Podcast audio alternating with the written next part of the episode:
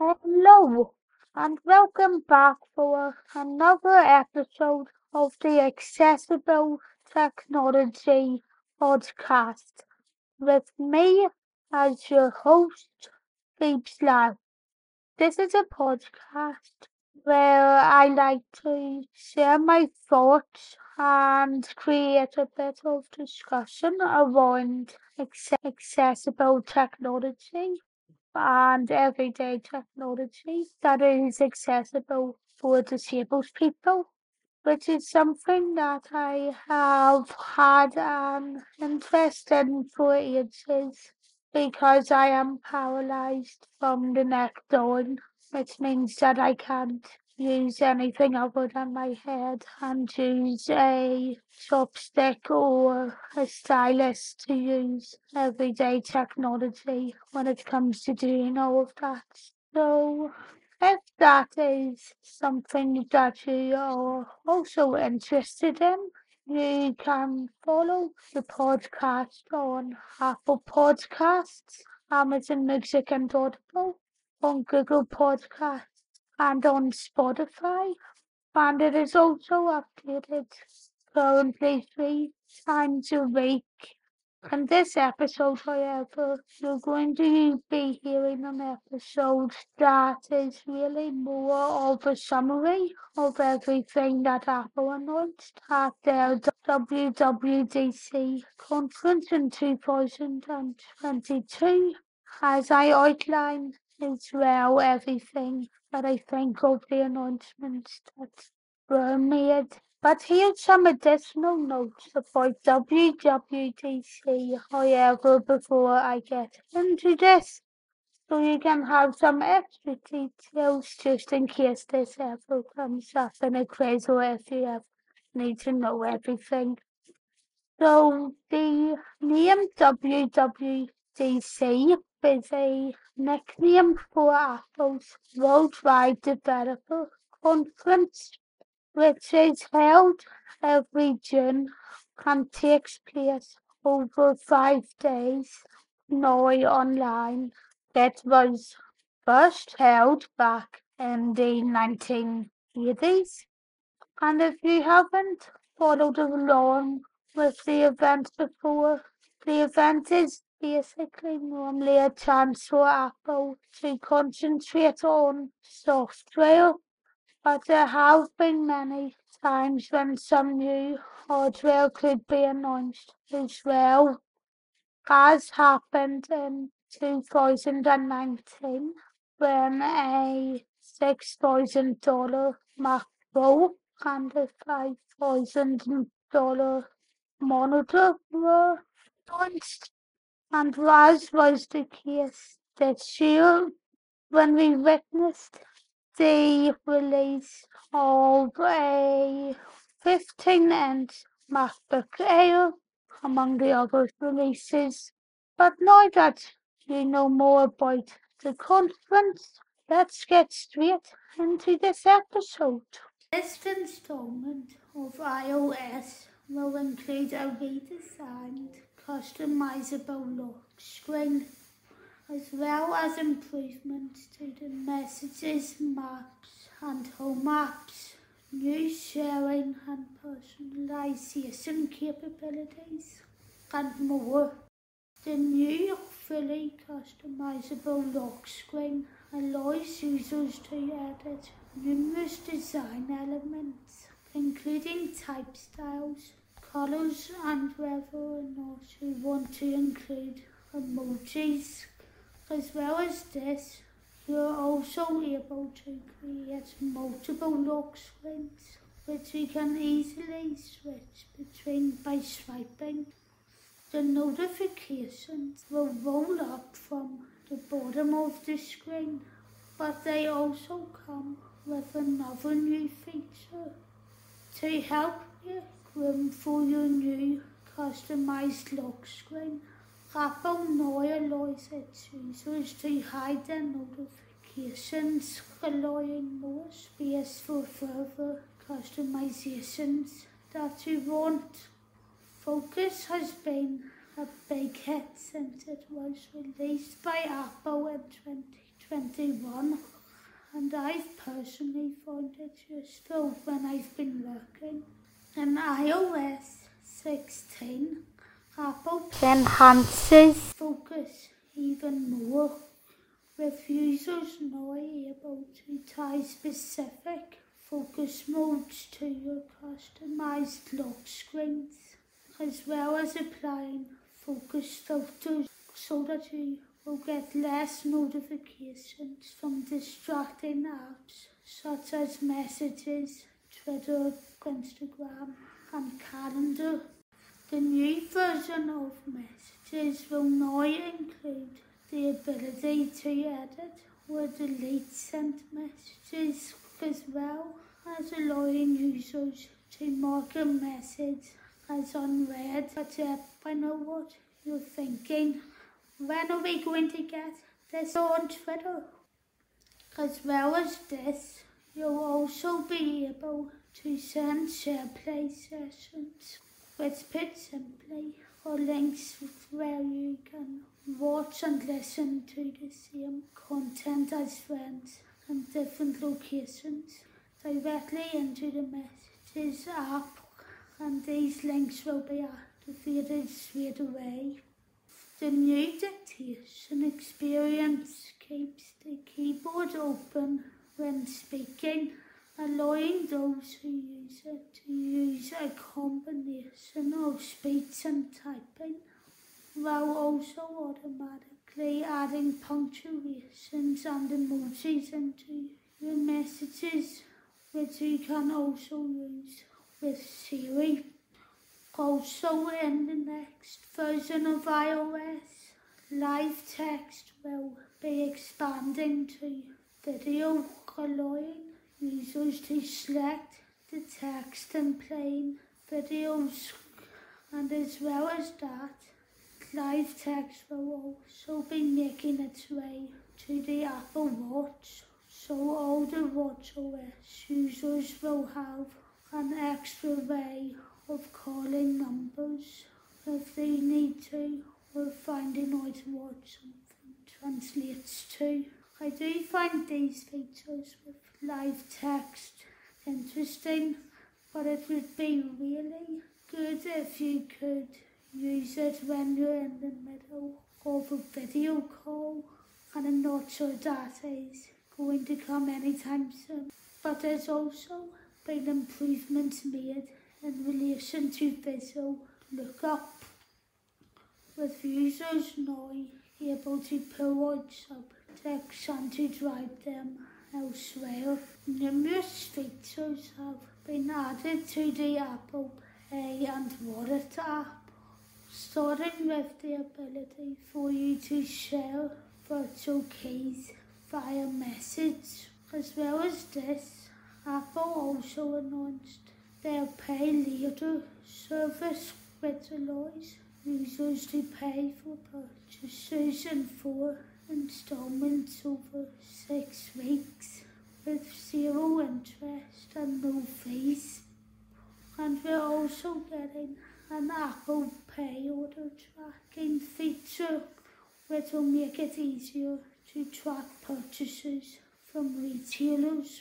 More and more countries and cities have already been added into the Maps app in recent years, which has seen a 2D and 3D design being added, and even more are to be added in the coming months.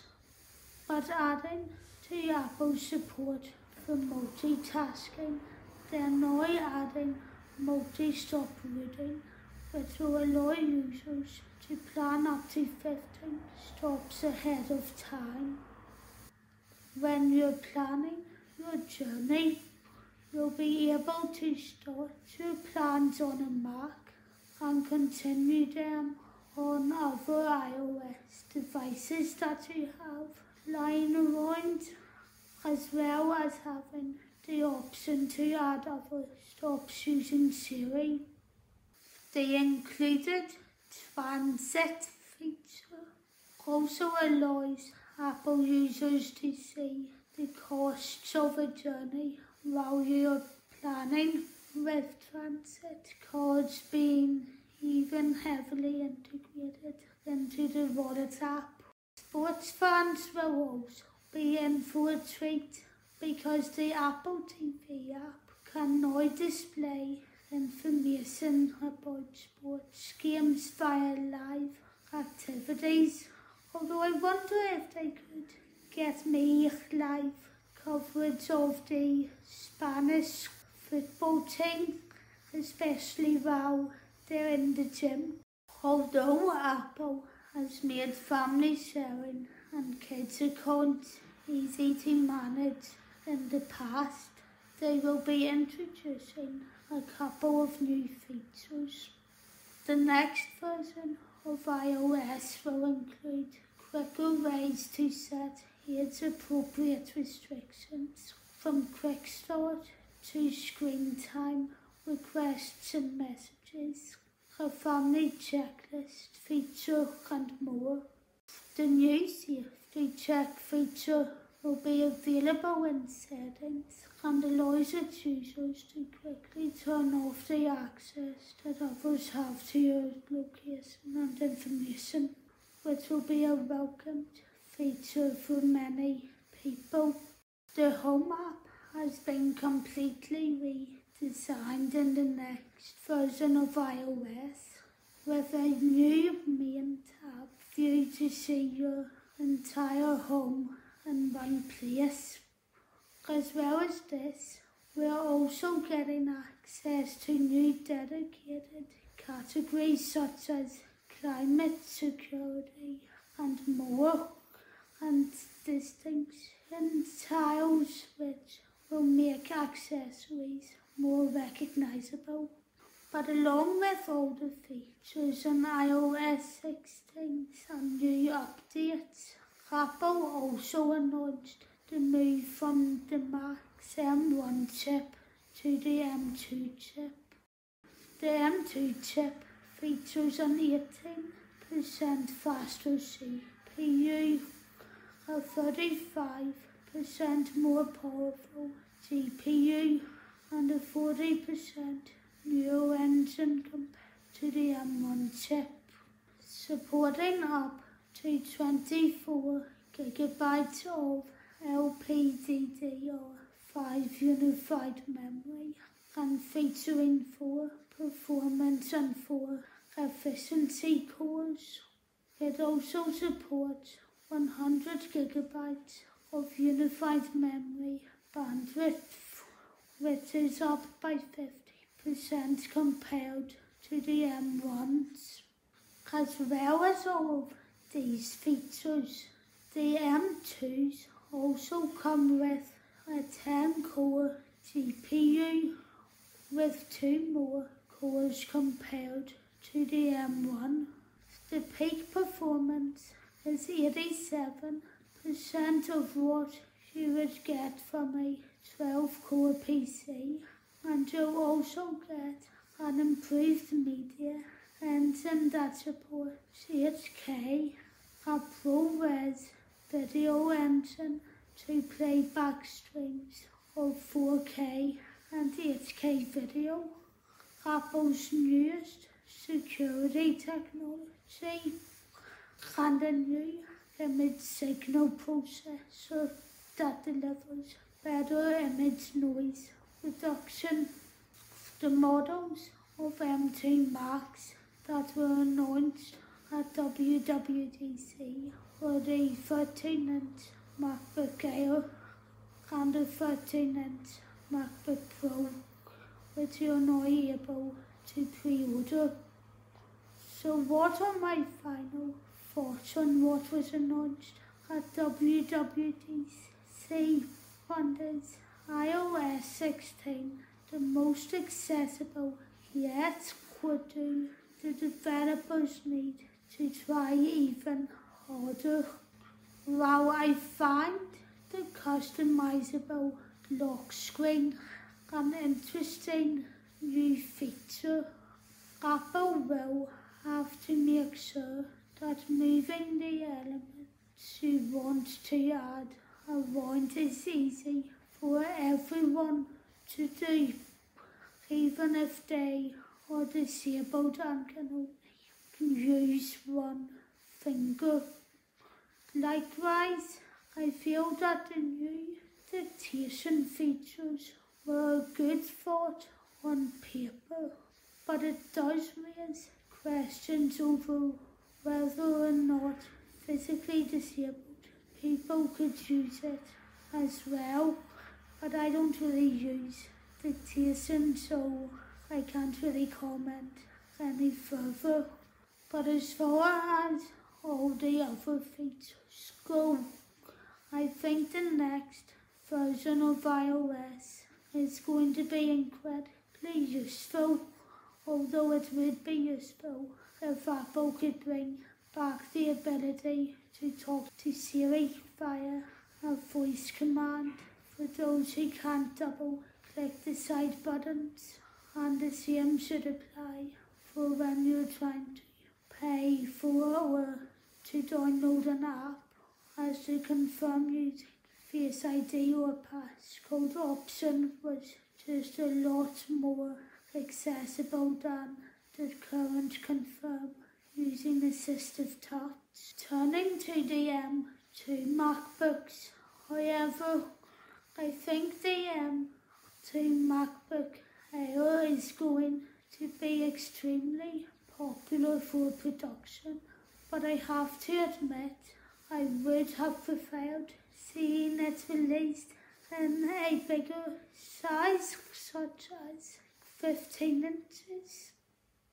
Far as the built-in cameras go, I just don't see how the MacBook Pro that is on offer can compare to the M2 MacBook Air, although I would find it interesting to see what happens because more of them come out and whether or not the M1 actually becomes more popular.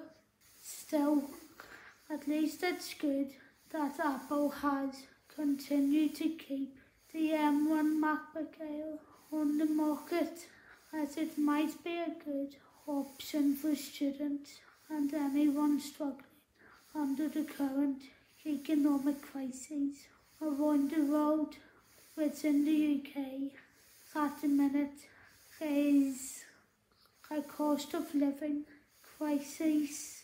The idea of coming out of the COVID pandemic and government ministers misbehaving, although let's admit it, if we're in Northern Ireland, others misbehave more than others.